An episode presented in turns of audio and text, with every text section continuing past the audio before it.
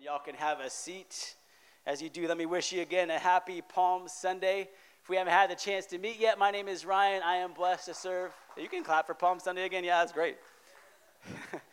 I gotta say, my name is Ryan. I'm blessed to serve this incredible family as the lead pastor. And today, I have the great joy of kicking off our special uh, three week Easter focused sermon series that we are calling Three Days and Denials.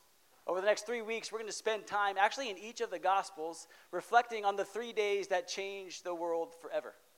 Those three days in which Jesus was crucified, was buried, and rose from the grave.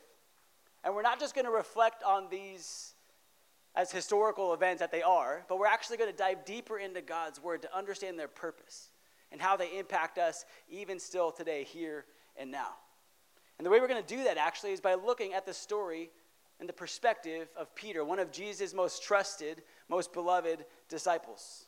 Some of you probably already gathered that by the fact that the word denials is in the series title, and Peter is the one who famously denied Jesus three times. But that's not the only reason why we've chosen Peter's perspective for this series. The reason why we wanted to tell this Easter story from the perspective of Peter is because ultimately we all are just like him. We are all flawed like him. We have all stumbled and fallen like him, and we all, hopefully, long to be restored just like him. Perhaps that's why so many of us are so drawn to Peter, right? Because we see a little bit of ourselves in his story.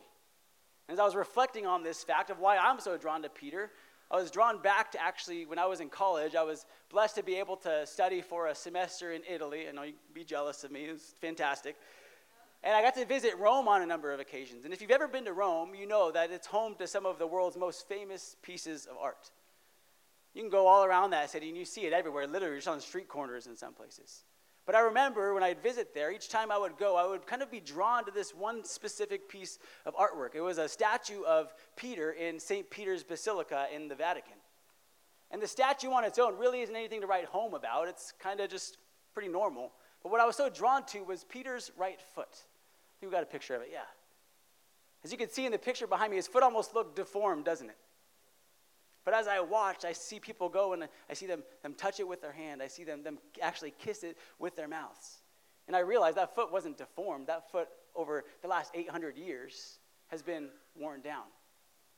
Millions upon millions of people coming to touch that foot, to, to kiss that foot.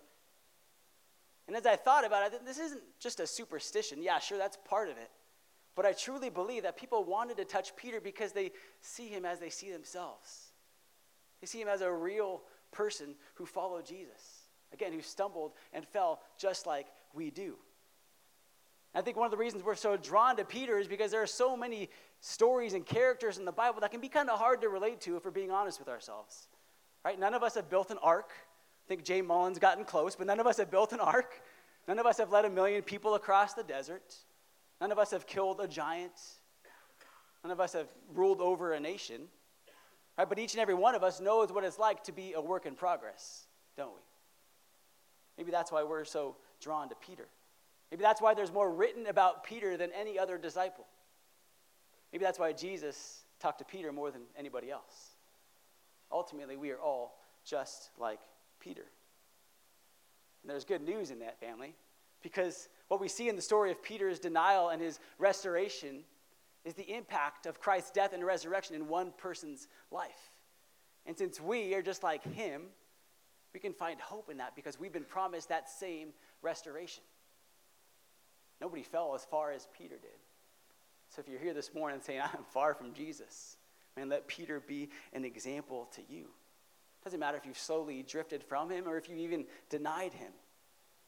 What this story shows us is that it was ultimately Jesus who remained faithful to Peter, and it's Jesus who will remain faithful to you.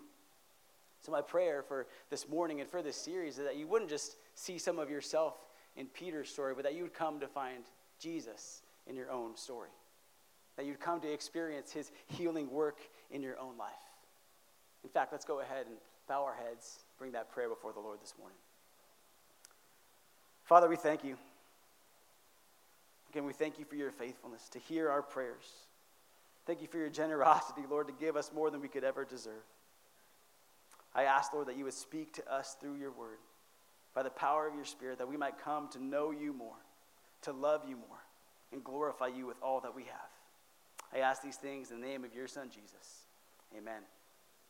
Well, like I said, we're going to be spending time in each of the Gospels throughout this series, but this morning, our focus passage is going to be in Matthew chapter 26. So if you have your Bibles or Bible apps, y'all know how we do this. You can go and get those out. And as you do, I want to take just a minute to talk about this disciple, Peter. Because the Peter that you and I have come to know as the leader of the early church was not always that Peter. In fact, he wasn't Peter at all. He was actually born Simon, and he was a fisherman by trade. That is until Jesus came around and not, didn't just change his profession or his name, he actually changed his very life. And listen, I know some of you who were maybe raised in the church or been around a while, like, okay, I know this story. Pastor Ryan, tell me when you get to you know, the scripture passage. But stay with me here, because again, I think you're going to see some of your own story in the life of Peter. Like the way his journey of following Jesus started. Started the same way yours did with an invitation, right? Jesus invited Simon to follow him and gave him that promise that he would make him a fisher of men. And we know now that Simon accepted that invitation and he went and he followed Jesus. And for three years, Simon or Peter had a front row seat to Jesus' ministry. He witnessed unbelievable miracles. He sat under his teaching and became one of Jesus' most loyal and devoted disciples. In fact, we read in Matthew chapter 16 that Jesus identifies Peter as the rock on which his church would be built. That's where he actually gets that name Peter from, because the Greek word for rock is Petros. But here's the thing I want y'all to understand we tend to elevate Peter, right, because he had this position as a leader in the early church. But despite Peter's role, he was far from perfect. He was a flawed human being, he was that true work in progress. So he was prone to anger. He was prone to doubt. He was prone to selfish ambition. I could keep listening to that list for probably an hour, but we don't have that kind of time. My point is that he may have been chosen to follow Jesus, and he may have declared him to be the Messiah, but if you read through the Gospels, you see in Peter this guy who proclaims one thing with his lips and another with his actions. Not unlike us. Again, we are all like Peter. And so, what we're going to see now as we look to chapter 26 in Matthew is that just like us, Peter was prone to wander. Just like the old hymn says, he was prone to leave the God that he loves. But what we need to understand is that Peter's denial wasn't just this one moment, it wasn't just a moment of weakness that stood in isolation. But rather, Peter's denial was a result of repeatedly giving in to sin and slowly drifting away from Jesus. The denial was really just the fruit, it was just sort of the, the outward display of what had already been going on in Peter's heart. So before we get to Jesus' faithfulness to Peter, I want to take a closer look at the journey that led to Peter denying Jesus in the first place. We're going to pick up that story in chapter 26. So, again, if you have your Bibles or Bible apps, join me in verse 30. We're going to find Jesus and his disciples having just shared in the Last Supper together. And then Matthew tells us this It says, When they had sung a hymn, they went out to the Mount of Olives. Then Jesus said to them, You will all fall away because of me this night. For it is written, I will strike the shepherd, and the sheep of the flock will be scattered. But after I am raised up, I will go before you to Galilee. Peter answered him, Though they all fall away because of you, I will never fall away. Jesus said to him, Truly I tell you, this very night, before the rooster crows, you will deny me three times. Peter said to him, Even if I must die with you, I will not deny you. And all the disciples said the same. You know, we sing a song here from time to time called King of My Heart.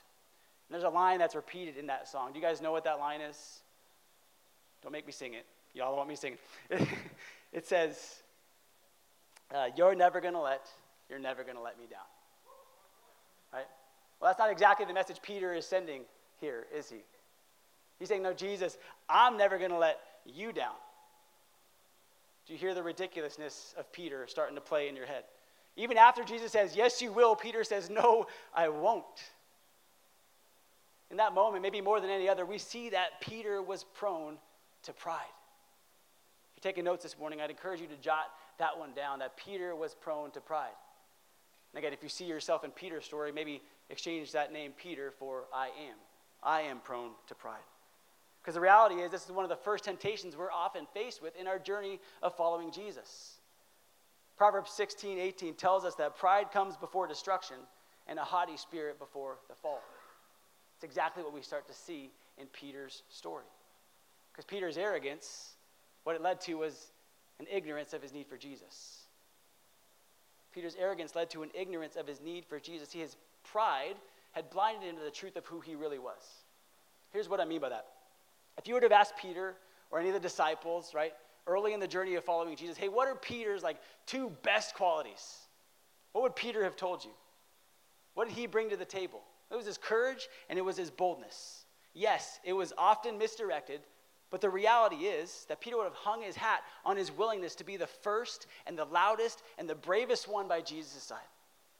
And yet, family, I want you to notice this. This is the very place where Jesus said Satan would attack. Have to ask yourself why. Well, it's because sometimes the best place for the enemy to attack us isn't in our weakness, but in the areas of strength that we've taken for granted. The areas in life where we let our guard down. Think about it for a second. I can't begin to tell you how many times I've sat across from somebody who has given into sin, and you know what the first thing they tell me is? I never thought I would be the one. I never thought I would be the one to get addicted. I never thought I would be the one to cheat. I never thought I would be the one to fill in the blank. It's in those areas of strength that we have taken for granted where the enemy can sometimes have the best opportunity to attack. Just because you're strong in one area doesn't give you license to be lazy, family. You must remain on guard against attack, both in areas of weakness and in areas of strength. We have to stay humble. We have to recognize that even our greatest strength is vulnerable without Jesus. See, Peter, he failed where he pledged to be faithful. He was crippled by an attack at the point of his greatest strength. And if it can happen to Peter, it can happen to you. So be watchful. Stay humble because we have an enemy who attacks quickly and unexpectedly, which means that we must also be prepared. That leads to my second point this morning. As we see Jesus' path to the cross to continue, as it continues, we see not only is Peter prone to pride, but he is also prone to prayerlessness. Look with me at verses 36 through 41. It says, Jesus went with them to a place called Gethsemane and he said to his disciples, Sit here while I go over there and pray.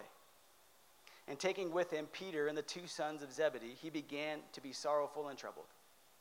Then he said to them, My soul is very sorrowful, even to death. Remain here and watch with me. And going a little farther, he fell on his face and prayed, saying, My father, if it be possible, let this cup pass from me. Nevertheless, not as I will, but as you will. And then he came to the disciples and found them sleeping. And he said to Peter, So, could you not watch with me one hour? Watch and pray that you may not enter into temptation. The spirit indeed is willing, but the flesh is weak. Do you notice what Jesus says in verse 41? He says, Watch and pray that you may not enter into temptation. Now, I don't know about you guys, but I grew up in church, grew up with the flannel graphs and all that sort of thing. And I seem to always remember this story as Jesus asking the disciples to pray for him in that moment of weakness. But it's clear here that Jesus' desire was that they would pray for themselves because he knew that prayer was essential in preparing them for the persecution that lied ahead of them. That's why he not only put this on display for them, not only showed them what this looked like, but he actually goes and he wakes them up three separate times. See, Jesus knew that just as our pride can blind us to the truth of who we are, he knew that our prayerlessness could blind us to the dangers that lie around us. In the same way that our pride can blind us to the truth of who we are, prayerlessness blinds us to the dangers that lie around us. See, because when we're not praying, we're not hearing from God. It's kind of like a little kid trying to cross a busy street on his own. That's us when we're not praying. See, we need God's voice to direct us, to guide us. We need Him to be the one that guides our steps and alerts us to the dangers that exist all around us.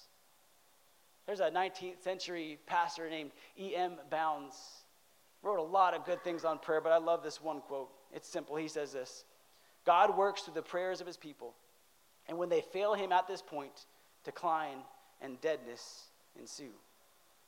Decline and deadness ensue. Now, you don't have to be an old, dead theologian to see that. All you have to do is look to Gethsemane. The path to Jesus having victory on the cross began with persevering in prayer. Jesus' path to denial began by him giving in to temptation, falling asleep, neglecting to pray. Of course, decline ensues. Family, I need you to hear this. The spiritual battle is often won or lost before the crisis even comes. The spiritual battle is often won or lost before the crisis even comes. So prepare yourself through prayer. This is why Jesus urges his disciples to pray because he knew that their flesh was weak. And we're no different. That's why we must be watchful, we must be alert. The journey towards denial is not as long or as obvious as you might think, family. Don't be that person left saying, I never thought I would be the one. Prepare yourself through prayer. See, for Peter, it began with that pride, turned quickly into prayerlessness. Slowly, he drifted away. Slowly, the relationship grew cold, and then, seemingly out of nowhere, the attack comes, and he was completely defenseless against it. Prayer is essential. That's why, after Peter was restored, many years after Jesus was resurrected, he writes these words in 1 Peter 5 8 Stay alert. Watch out for your great enemy, the devil. He prowls around like a roaring lion looking for someone to devour. Stay alert. Ultimately, Peter was devoured, at least momentarily. Because even in that moment, he remained physically with Jesus, but relationally, spiritually, he was far from Jesus. It's going to be evident as we continue in this story. Look with me at verses 47 through 51. Matthew says that while he was still speaking, Judas came, one of the twelve, and with him a great crowd with swords and clubs from the chief priests and the elders of the people. Now the betrayer had given them a sign, saying, The one I will kiss is the man, seize him. And he came up to Jesus at once and said, Greetings, Rabbi, and kissed him. Jesus said to him, Friend, do what you came to do. Then they came and laid hands on Jesus and seized him. And behold, one of those who were with Jesus stretched out his hand and drew his sword and struck the servant of the high priest and cut off his ear. All right, now Matthew doesn't rat out Peter here, but John does in his gospel. He goes ahead and calls him out by name. And what we're seeing here is in, this, in Peter is this shift to a focus on self. Right? He's drifted from Jesus. Once you take your focus off of him, you naturally just put it on yourself. And so we see that not only is Peter prone to pride or to prayerlessness, but he was also prone to what I'm going to call self salvation. He's prone to self salvation. That's not to say that he saw himself as the Messiah sent to save the earth, but more that he had an inaccurate view of his role in the story. That's why Peter, who's a fisherman, by the way, takes out a little fishing knife to defend Jesus. Let me just help you understand the ridiculousness of this moment right? Peter had just seen this guy walk on water, and he thinks that his little dagger is needed in this fight. It's ridiculous. Here's a guy who can calm a storm with a single word. But yet, Peter feels the need to step in and help him with a fishing knife? And you could point to his quick temper as why Peter might have done this. You can point to maybe the fear that he was experiencing. You could probably point to a lot of things that would lead to this act of violence.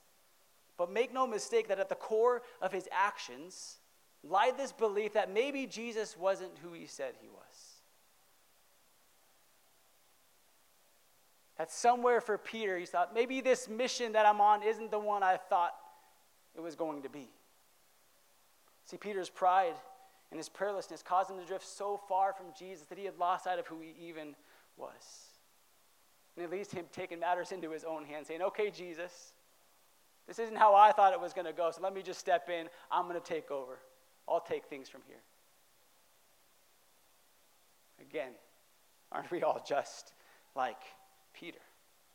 Which comes as no surprise to us, then, right? That as this self focused posture, it ultimately turns into Peter being prone to self preservation.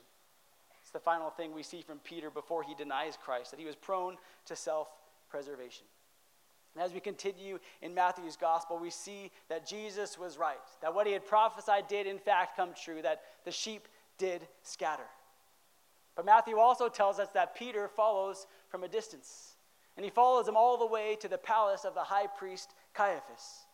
And it was in that palace where Jesus would first be put on trial before the scribes and before the elders. And as Jesus was on trial, somebody was waiting outside. Let's turn our attention to verse 69. Matthew tells us that Peter was sitting outside in the courtyard. And a servant girl came up to him and said, You also were with Jesus the Galilean. But he denied it before them all, saying, I do not know what you mean. And when he went out to the entrance, another servant girl saw him, and she said to the bystanders, This man was with Jesus of Nazareth. And again he denied it with an oath, I do not know the man. After a little while, the bystanders came up and said to Peter, Certainly you too are one of them, for your accent betrays you. Then he began to invoke a curse on himself and to swear, I do not know the man. And immediately the rooster crowed. And Peter remembered the saying of Jesus Before the rooster crows, you will deny me three times. And he went out and wept bitterly. Just a few hours earlier, Peter had said, Even if I must die with you, I will not deny you. So, what happened? Well, his pride and his prayerlessness caused him to take his eyes off of Jesus and to place them on himself. So, when Peter was face to face with the cost of following Jesus, it proved to be a price he was not willing to pay. He was not ready to deny himself as Jesus had already said would be necessary. So instead, he chose to deny Jesus. But, family, I want to point you to something that's missing from Matthew's gospel. There's an important little detail that Luke shows us in his telling of this story. So let's look to the parallel verse in Luke. It's chapter 22, verse 61. It says that after Peter had denied Jesus for the third time, that the Lord turned and looked at Peter. And it was then that Peter remembered. Jesus responds by turning toward Peter with a look. What kind of look? Well, that's the million dollar question. We don't know because all we have recorded here is Peter's response. But it's clear this look must have pierced Peter's soul. This couldn't have been the look of, I told you so, because Jesus doesn't gloat over sin, he grieves over it. This couldn't have been the look of, how could you, because Jesus knew well in advance that this was already going to happen. This was a look of compassion. This was a look of mercy. A look that simultaneously communicated the heartache of being denied with his compassion and his patience and his love for the one who denied him. As Peter looks upon the face of Jesus, covered in spit, battered by the hands of men, as he dealt with the weight of his sin, as he received that unconditional love, he, in all of his sin, became so uncomfortable.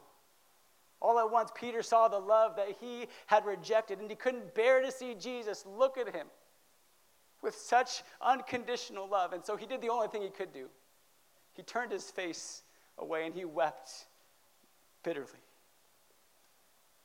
For all the things, all the drifting that Peter had done, it just took one look from Jesus to bring him back. I don't know about you, but the first time I read those words that Peter went out and wept bitterly, it feels like defeat, doesn't it? But in the kingdom of God, the acknowledgement of our sins, the acknowledgement of our brokenness is actually the first step towards victory. I want to unpack this for you for just a minute. See, what I believe happened when Jesus looked at Peter is that one look tore away the veil that had hid Peter's sin from himself. That's why all at once he realized the weight of what he had done. That's why his heart was filled with such great sorrow, because all it took was this one patient, forgiving look to bring Peter to repent, to turn away from his sin, and to mourn the very things that drew him away from his Savior his pride, his prayerlessness, his self centeredness. It all hit him like a ton of bricks. In that one moment, Peter was broken. Broken not by his sin, but by the look of his Savior. Do you see the difference?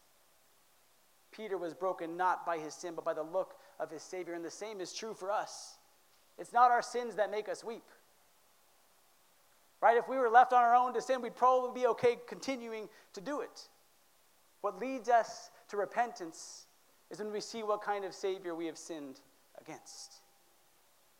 When we can look into the eyes of Jesus and see what He endured for us. When we come face to face with that look of love. That's what causes us to repent. Charles Spurgeon expounded on this once, saying this There is nothing that brings godly sorrow so sure as a glimpse of Christ's love, nothing that reveals the love so certainly as the look. You may hammer at a man's heart with law, principle, and moral duty and all the rest of it. And you may get him to feel that he is a very poor creature, but unless the sunshine of Christ's love shines down upon him, there will be no melting. And if there is no melting, there will be no permanent bettering. What he's saying is that the act of us turning to Jesus is not the first act of repentance, it's the act of Jesus turning to us. That's why I love that Luke calls out that Jesus turned and looked at Peter. Because even though Peter may have turned his back on his Savior, his Savior never turned his back on him. Jesus turned towards Peter. Because that's what he does. That's who Jesus is. He is faithful, even and especially when we are not. Hear these words from the prophet Isaiah, chapter 54. For the mountains may depart and the hills be removed. My steadfast love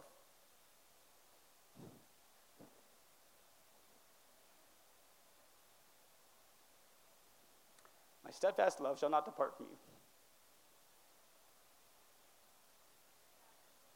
My covenant of peace shall not be removed, says the Lord, who has compassion on you. See, the family, the reality is none of this came as a surprise to Jesus.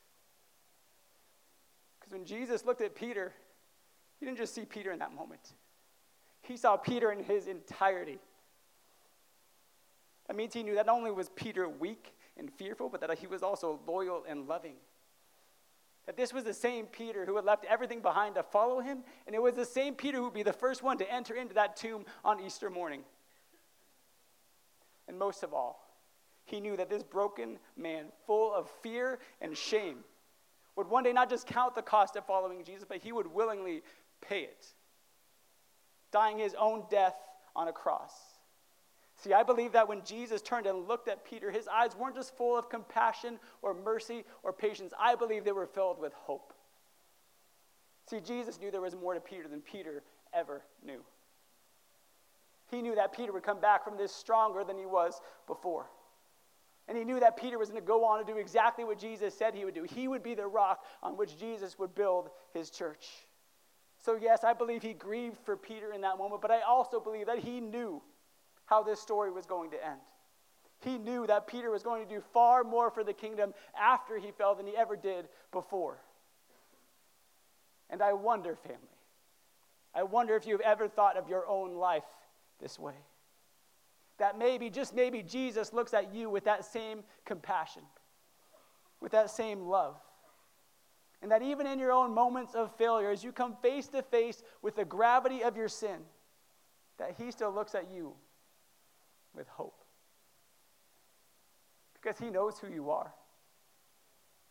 He knows who He created you to be, and He knows the things He has prepared for you to do. Let me tell you, brothers and sisters, it doesn't matter what you have done. It Doesn't matter how far you are from Jesus, you can still turn today. You can still repent of the sin that you were living in. You can still surrender your life to Jesus.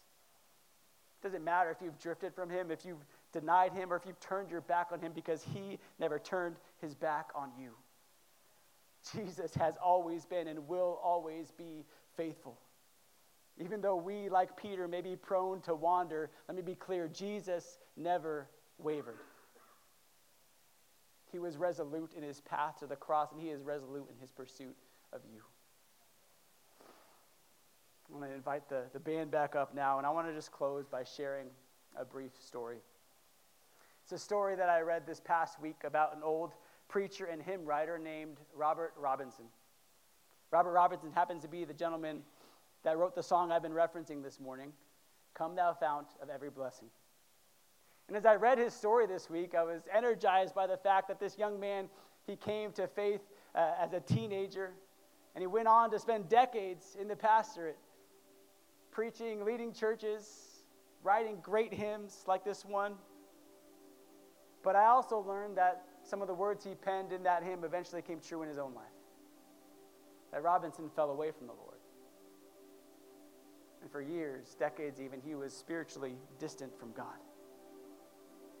But then one day, he finds himself in a stagecoach. And he was sitting across from a young woman he had never met before. With no idea who she was talking to, this young woman starts sharing a little bit of her story, starts sharing about her love for Jesus, and starts sharing about the encouragement she received from this now popular hymn, Come Thou Fount of Every Blessing.